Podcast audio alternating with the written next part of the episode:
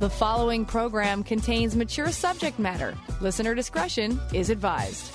Turn us on, and the satisfaction's guaranteed. Frank discussion with passion on CJAD 800. Sitting in is Kelly Alexander. Good evening. Thank you so much for joining us on Passion. It's 10:06 right now in downtown Montreal. I am Kelly Alexander. Very happy to be with you on Passion for the rest of the week and Monday night as well. Joining us tonight is David Essel. He's a master life coach, a motivational speaker, a counselor, and the author of Positive Thinking Will Never Change Your Life and his newly released book Love and Relationship Secrets That Everyone Needs to Know. David, thank you so much for spending time with us on the program tonight. Kelly, excited to be with you. Absolutely. Awesome. And I'm going to give out our phone numbers and our text line because I know uh, I'm sure people would love to ask you some questions as we're sort of going along. So you can reach out to us again, David, with me until 11 o'clock tonight. So 514 790 0800 by phone and 514 800 by text. So, David, I know that we're going to talk about uh, addiction issues tonight. So I wanted to, to start off, I guess, by asking you how do you know when something has turned into an addiction, whether that's drugs or alcohol? Or sex? You know, Kelly, we have a, a definition that we use for addiction, and an addiction is a return, and it's pretty simple to define it. It's a return to any thought, substance, behavior, or person that is unhealthy for us, period.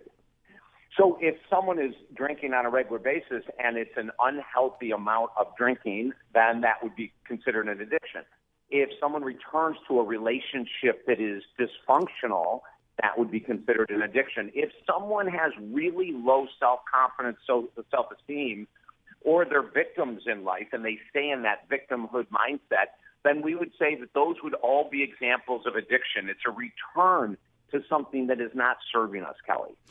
And with regards to addictions, I know that um, you know there it's it's a disease that you know many professionals say that i'm just wondering if with regards to the fact that addictions are categorized as a disease do they only come out of trauma well, great question you know we, we don't we don't look at the disease model as valid Oh, okay. Uh, a lot, a, a lot of people do. I don't, and I haven't for the longest period of time, and I'll tell you why. Um, when we have a disease, when we look at a disease, we think of something like cancer or muscular dystrophy or multiple sclerosis. Um, diseases need to be treated medically in order to be healed. The reason why we don't call like alcoholism a disease is because there's no medical treatment for it, Kelly. There's codependency, which we believe is the largest addiction in the world. There's no medical treatment for it. So if there's no medical treatment, we don't consider it a disease. Does that make sense? It makes sense with what you're talking about. And I just wanted to ask too, like with regards to codependency, explain your take and your stance on on that and why it's uh, such a prevalent problem across the planet. Yeah, well, codependency can wear many different hats. And so anyone who needs alcohol to relax, to have fun, to beat boredom, to handle stress, is that we look at that as they are codependent to alcohol. In other words, Without alcohol, they do not feel themselves. They do not feel grounded. Um, if, if we're talking about codependency in relationships, that would be an example like I gave earlier, where someone returns to an individual who mistreats them emotionally, physically, whatever it might be. And we would say in that case, you know, these individuals are working with codependency, which is, is the largest addiction in the world because it doesn't just cover a codependency with alcohol or codependency with nicotine or a substance, it also covers relationships. So without a doubt, and, and then Kelly, if we took it a step further, we would say of the addictions that fall underneath what we believe is the codependency model, the largest one in the world is codependency in relationships. I mean, there are eight year old, 10 year old, 15 year olds that have become outrageously codependent to friends, to family members. There are 90 year olds that are still codependent to their adult children. And so that disease, or not disease, condition of codependency is the largest because it can affect people at any age, any socio-economic uh, strata whatsoever. It's huge. David, how does someone, how does an eight year old become codependent at that age? Is it because they have helicopter parents or how does that, how does that happen? Can be helicopter parents. It can be peer pressure. Okay. You know, if you think, you know, how many how many kids at eight or ten or twelve have the confidence to walk away from their friends who are smoking or drinking, vaping, which is huge. You know, how many eight, ten, twelve year olds could say to their friends that are playing video games 10 hours a day that they're not going to do it anymore. You know, peer pressure is huge. So that's how the younger generation gets sucked into codependent behavior. And if they're raised, Kelly, in an environment where codependency reigns, you know, mom and dad have dysfunctional codependent relationships. Maybe there's a ton of, of passive aggressive behavior going on. There's control going on. So these kids, 8, 10, 12, are observing this dysfunction and it seems normal to them since they're in that environment 24 hours a day. Okay. 514 790 0800 by phone and 514 800 by text if you have questions for David Essel again, a master life coach, motivational speaker, author, counselor. Uh, again, if you'd like to uh, learn more about David, you can check out his website, davidessel.com, and all of his social media handles are on there as well. David, I just wanted to ask you, too, when you were talking about uh, the family dynamic, um, I know that in certain households, like especially as uh, depending on on the relationship between the parents, sometimes I find that uh, there's instances where one of the parents becomes more buddy buddy with the child than maybe being a mom or a dad in, in that in that situation. Uh, is that then another sort of sign of codependency if they're treating their kid more as like a partner? And I, am not talking in any sort of sexual sense, just more of like a buddy. Yeah, that would be that. That would mean then that the parent is codependent with the child. In other words, you know, they don't want the child upset. They don't want the child, you know, acting out. So they do things that are inappropriate from a parental point of view to win the affection of their child. Now, that's codependency from the parent's point of view. If it goes on long enough, then the child is running the household, and pretty soon the whole family could be codependent with that child. As a matter of fact, years ago, I worked with a, a divorced couple where the four year old little girl was running the family. Oh wow! You know, the mom, yeah, the mom had her four days a week. The dad had her three days a week. So whenever she wanted something, the little girl wanted something, and mom or dad would say no. If they were in a store, she would lay on the floor. She would throw things in the store. She would scream until she got her way. Now, they bring her into the office, and of course, she's exhibiting the same behavior in the office. It took us six months, Kelly, in order to get the mom and the dad, because it wasn't the little girl's fault that she was running the family. The the mom and dad were afraid to set boundaries and consequences because they wanted their child to like them, which is pretty crazy when you think about it. You know, I think it's important to have a great relationship with a child, but not to go to the extent where that we are allowing them to make decisions. We're afraid to um, discipline them. And when I say discipline, I don't mean physical.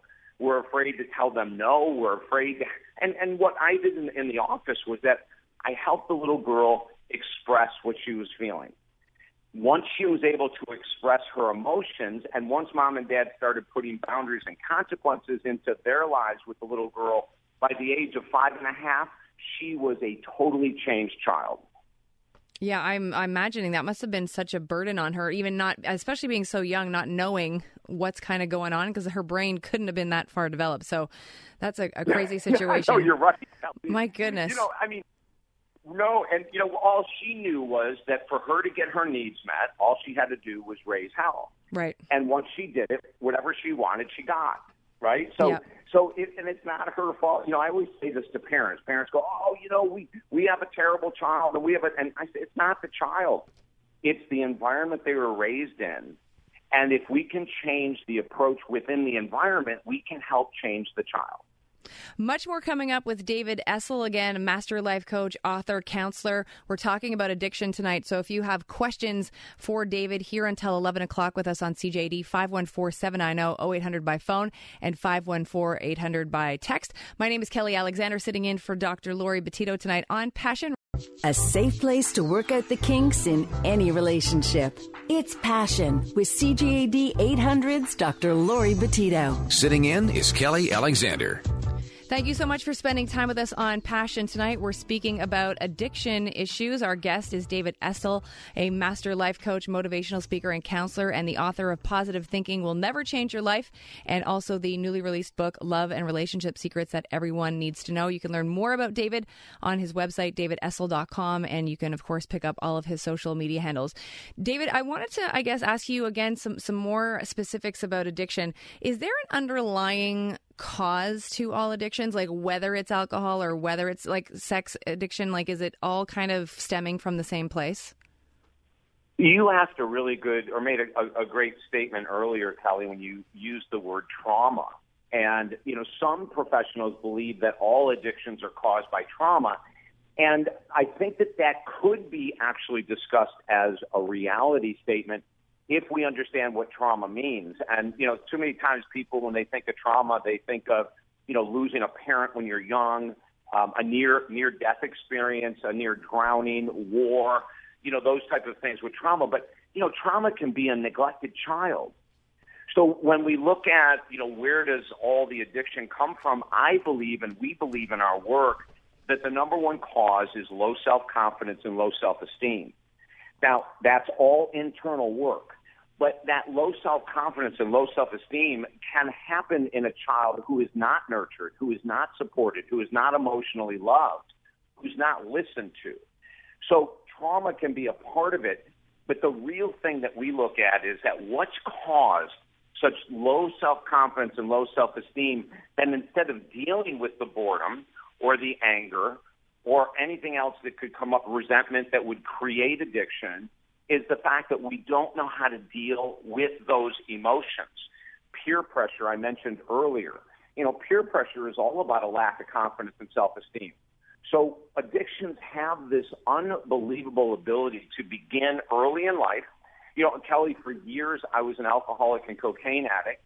And I can tell you it started at eight years of age when I found out that if I ate enough sugar when I was mad, that I would feel okay. Uh-huh, now, okay. for our listeners, sugar has the same identical effect on the brain that alcohol has. So at eight years of age, I found an escape route. You know, I was an outrageously sensitive child. I was an angry child growing up, but I found that if I used sugar, I could calm myself down.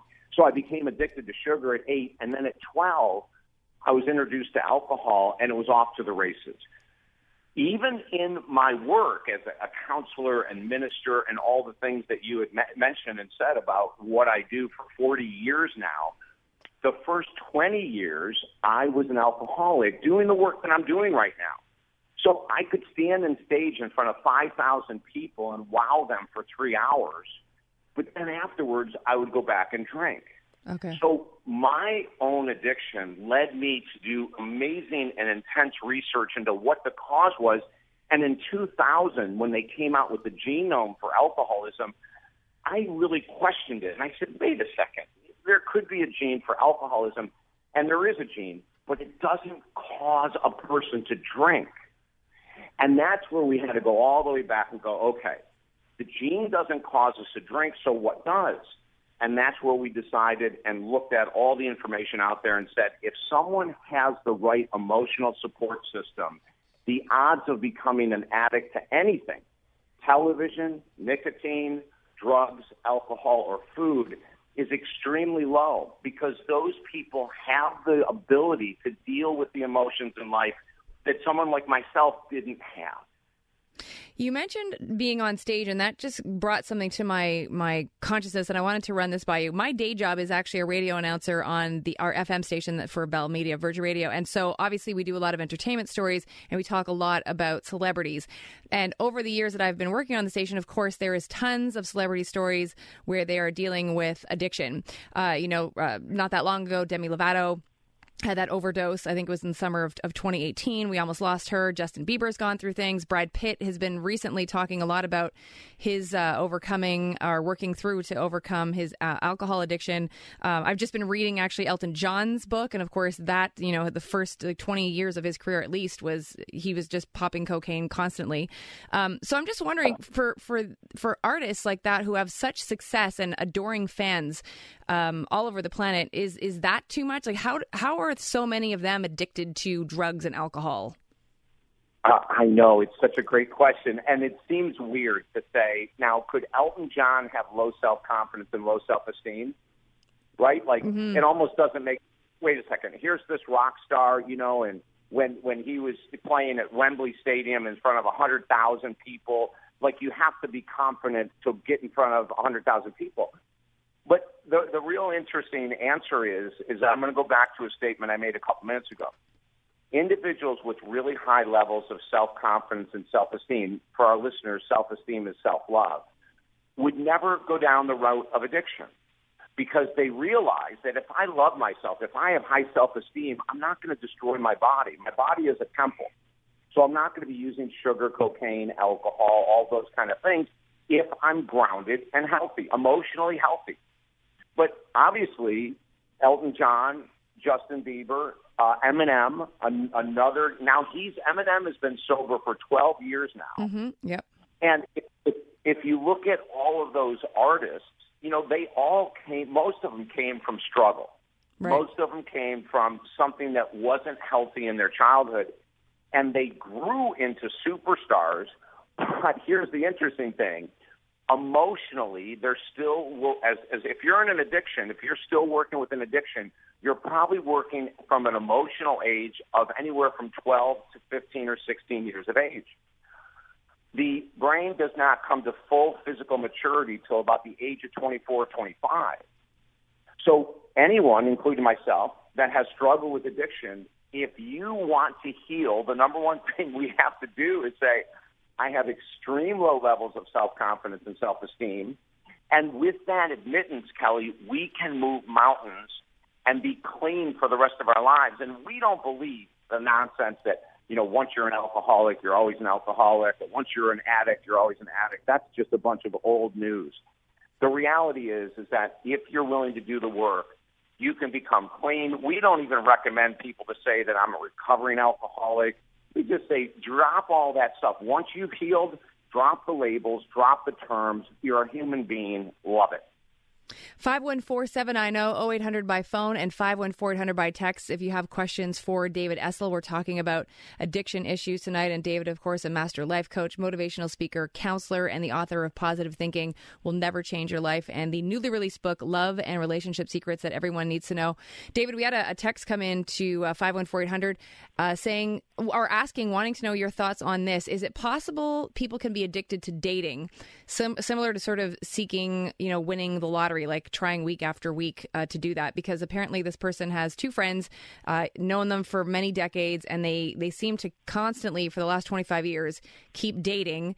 And then it's just like serial daters. They they have the chase they you know get the person they want and then they get bored and then they move on. So they're sort of wondering if if you could be addicted to dating. Absolutely 100% you can be. You know that's like the craziest thing in the world but you can be. As a matter of fact a client I worked with last year, a gentleman, was on seven dating sites for a year. Oh my! and every and when I said to him, you know, tell me what's going, what's the philosophy behind seven sites, and he said, I hate being alone on weekends. Oh wow! Okay. So he actually knew why he was dating. Mm-hmm. He was looking for a partner but he wasn't really looking for a life partner. He was looking for someone to pass the time on weekends. Now, he would he would do really well in the world of dating until women found out that he really was there just to have someone to be with him. And then of course they would move on and then he'd be frustrated. But you know, his whole thing was validation, Kelly. He needed to be validated that he was attractive, that he was successful, that he was all these things. So he would relationship hop you know, he would date someone for a while, they would leave him or he would leave them, and immediately there was someone new that he was going after. So it was the thrill of the chase, what you said earlier, the boredom once you catch it. Yeah. There you go with an addiction. Is in that particular type of instance, David, is there a way where that person can unlearn that and and sort of want to be in a stable and I'm not saying they need to be in a monogamous relationship, but sort of not be constantly on the hunt? Yeah, but here's the thing, and, and, and this is probably going to curl some toes of people listening right now that that are thinking that they're doing the right thing by being on all these dating sites or, or constantly dating. What we recommend to our clients with any addiction whatsoever, an addiction to television, nicotine, food, alcohol, dating, spending money, it doesn't matter, is that once you hit 365 days in a row of not acting upon your addiction, you will start to feel a freedom that you've never had before. And what I did with this gentleman is that we put him on a 360 day diet from dating. Now, you can imagine when I first presented it to him, he was not a fan. Yeah, I'm sure not. Right? It's like it, it's the same thing when you tell an alcoholic, you know, I, I'm going to ask you to not drink for a year. I mean, I don't have a lot of friends in my work sometimes, Kelly. I'm sure not. You know, and I tell people who are addicted to television, take a year off, and everyone thinks I'm nuts until they see the end result. And with this gentleman, he took the year off. He was blown away at how confident he became and how secure he became when he didn't need to chase to feel validated. Okay, perfect. Now we have much more coming up with David after the news. We're going to talk about the impact of addictions on relationships. We're going to talk about um, if you are a partner of someone that is addicted to drugs or alcohol or sex and, and how to sort of navigate yourself through that. So much more coming up on Passion right here on CJAD. The following program contains mature subject matter. Listener discretion is advised. From the pleasure and the politics to the hangups and the heartbreak, you're listening to Passion, CJAD 800. Sitting in is Kelly Alexander. Thank you so much for joining us on Passion tonight. Again, it is Kelly Alexander with you until 11 o'clock. Our special guest is David Essel, master life coach, motivational speaker, and counselor, and the author of Positive Thinking Will Never Change Your Life and the newly released book, Love and Relationship Secrets That Everyone Needs to Know. You can check out David's website, davidessel.com, and uh, sign on to his social media from there. David, so I wanted to ask you um, about this with regards to uh, addiction um, you know, when it's someone else is involved in the situation, you're the person's partner. How does that affect a relationship when you are dealing with someone who is either, you know, drinking too much or taking drugs, all that sort of stuff? Well, the the person who is the addict is not emotionally available, and in any addiction, Kelly, uh, the person is going to choose their addiction or their substance or their behavioral addiction over the relationship every time and this is just reality. Uh, if you are with someone who is an alcoholic or a addict of any type whatsoever, and you're expecting that your relationship will heal over time, it's a huge mis- disconnect right there. You know, we we don't have a lot of patience in regard. Now, I have a lot of patience with my clients who are addicts and alcoholics, but in relationships, especially Kelly, if there's children, we encourage whoever is the non addict to learn how to set outrageously strong boundaries and consequences. You know, in our new book that you mentioned, Love and Relationship Secrets That Everyone Needs to Know, we have tons of information and examples in there about individuals who were with alcoholics. And one of the stories that I had that we share that I'll, I'll love to give you guys right now is that there was a couple they had been together married for 25 years. The husband was an alcoholic all 25 years. The wife was a nagger, and that's what we call people that set boundaries without consequences.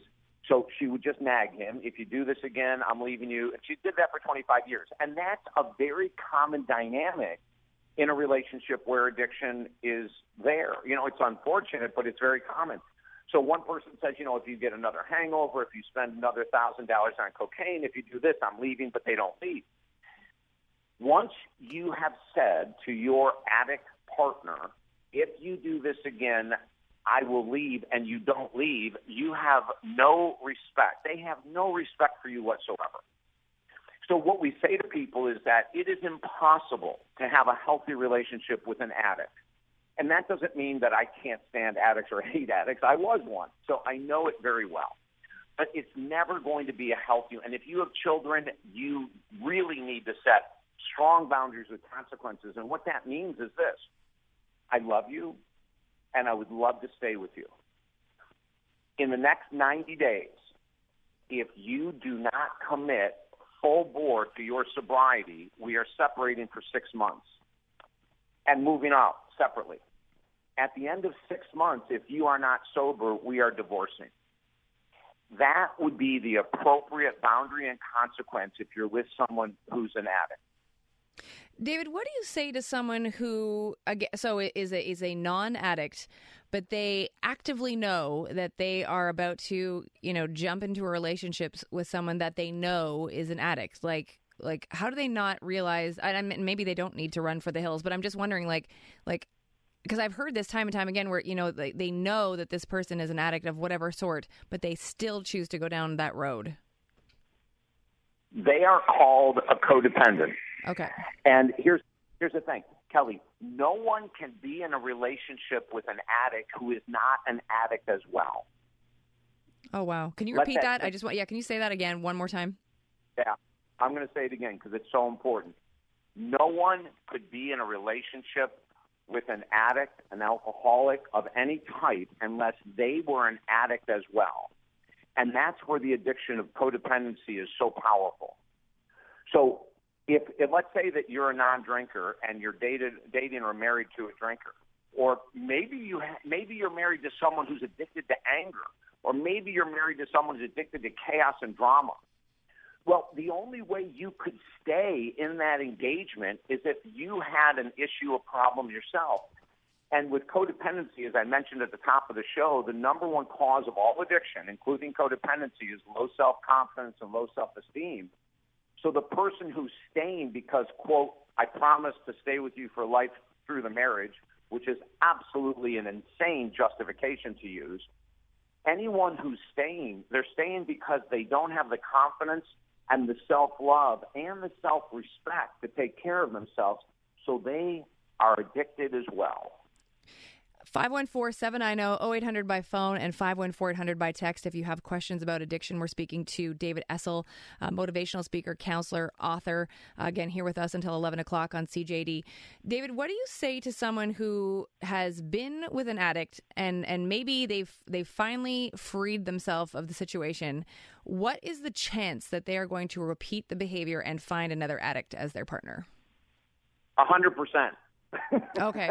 if, okay. They, if they don't do the work and they don't look deeply, and usually the work has to be done, Kelly, with a professional. This isn't something you can look in the mirror and figure out. Um, but we have to, you know, with a professional, you can say, why was I attracted to that person? Why did I stay so long? What was it that was so difficult about leaving them when I saw all of the dysfunction that they brought to the table? These are the questions the non alcoholic or drug or nicotine addict the person who thinks they have no addiction, who, who have full blown codependency, they need to be looking and asking questions with a professional because here's the thing. If we got into a relationship with one addict, unless it's your very first relationship, the odds are it's not the only time you've been dating someone who has an addiction issue. Mm-hmm. It's not something that just pops from out of the blue. It's usually because of the fact that we don't have enough self respect and self love and so we go down that road. Now, someone who's an independent thinker, Kelly, who has high levels of self confidence and self esteem, when they start dating someone and they see the person smoking or drinking or overeating, you know, if they're a food addict or whatever it might be, because they're independent, they would say, hey, you know what? I've been seeing you now for three or four weeks, and I really enjoy your company, and our compatibility is great. We love to laugh at the same stuff. But the drinking doesn't work for me. Now, if you'd like to continue to see me, I would like to do it, but I'm going to ask you to stop drinking. If that doesn't work for you, I totally get it. It just means that it's time for us to move on. What would you like to do? Hmm. Okay. What happens to David? That's how we. So go on. Finish yeah. your thought. Sorry. Sorry. Go ahead. Finish. Oh no no no that that was it that okay, was done. Okay. Yep. So what happens to when you are because I know we've been talking about children um, and and and Mm. the aspect of them being in a situation where one or both of their parents are addicts. Do they have like what is I don't know if there's a stat on this, but uh, what is the likelihood that they are going to either turn out to be an addict themselves or maybe go completely 180 the other way? You know the odds of going 180, unfortunately, are very small, Kelly. You know, it, and here's the reason why. When we're raised in an environment of dysfunction, we're there normally for 18 years. The average child is in the home for 18 years. So in those 18 years, there's the conscious mind, which is looking out at the world, and there's the subconscious mind, which is absorbing the world. So the conscious mind may look out and go, you know, I see mom and dad arguing all the time, dad getting drunk. There's no way I'm doing that when I grow up. That's the conscious mind. Yep. The subconscious mind is the mind in control, though. And the subconscious mind works off of our environment and the patterns that have been fed to it by our environment. And so while we'll say consciously, I'll never do that, the subconscious is saying, well, for 18 years, I saw this as an example of a marriage. So I'm going to go out and I'm going to repeat what is known to me, what is comfortable to me. Even though it's not healthy, it still is comfortable. Does that make sense? Mm-hmm. Okay. Yeah. It's you know it's called the known, K N O W N.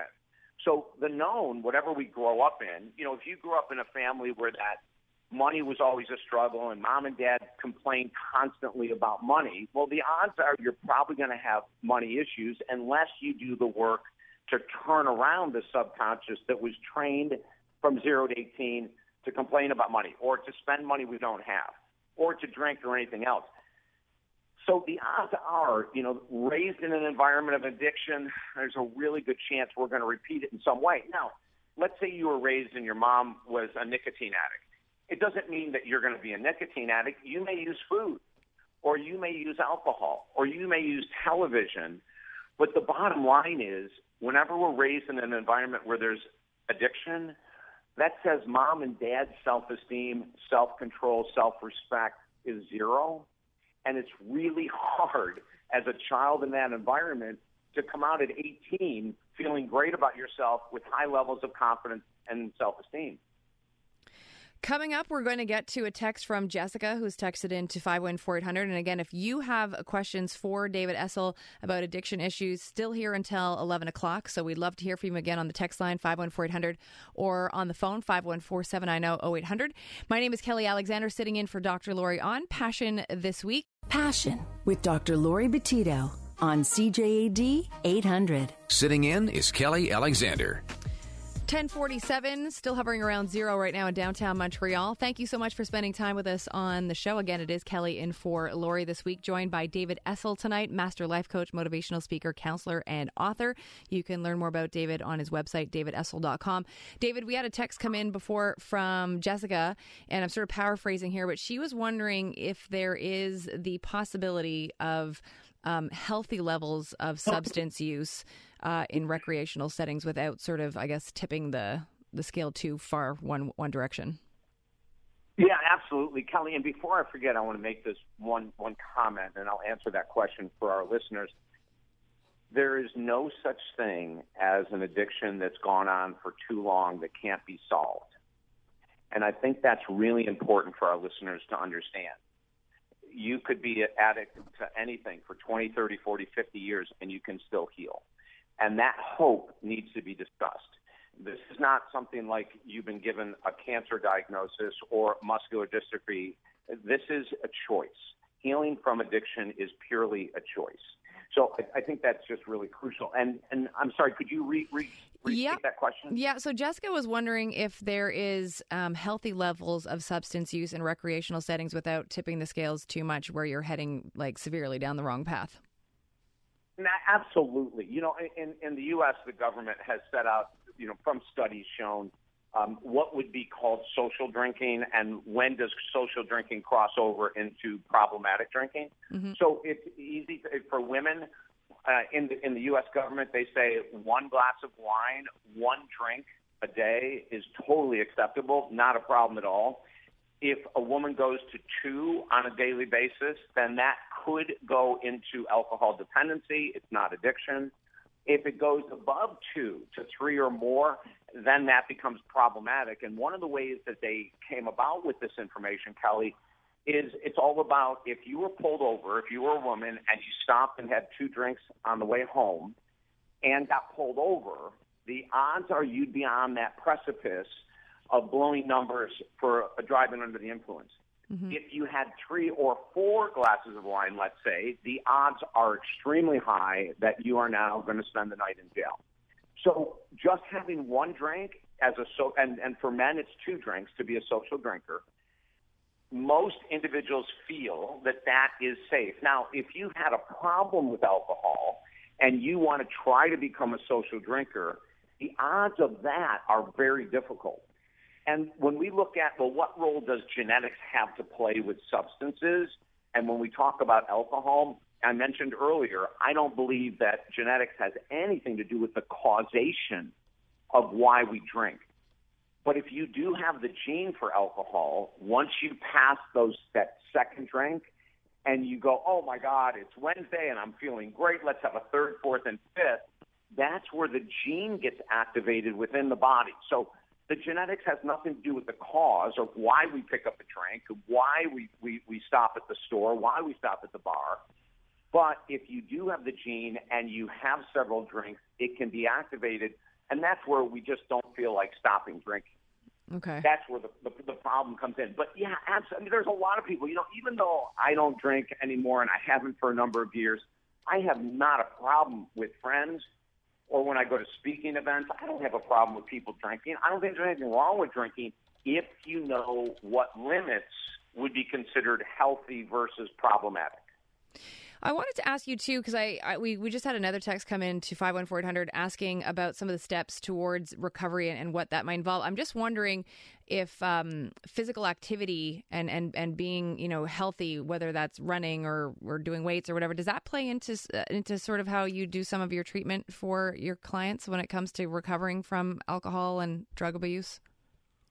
Yeah, you know, Kelly, the, the number one thing we do is, the very first step is to figure out where it started, how it started, where the origin is, um, you know, how the addiction started, where it started, what the origin. And once we have that, then we can start talking to people logically about what caused them to become the food addict, the alcoholic, the nicotine addict, et cetera after we get through that, what's the cause, and we start the healing, then what you just said is a huge part of our program.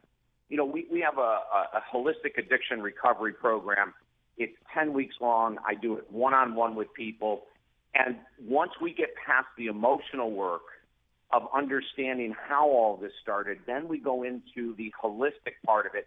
And exercise would be a part of it. As you know, it releases endorphins, feel good chemicals, which can decrease the craving.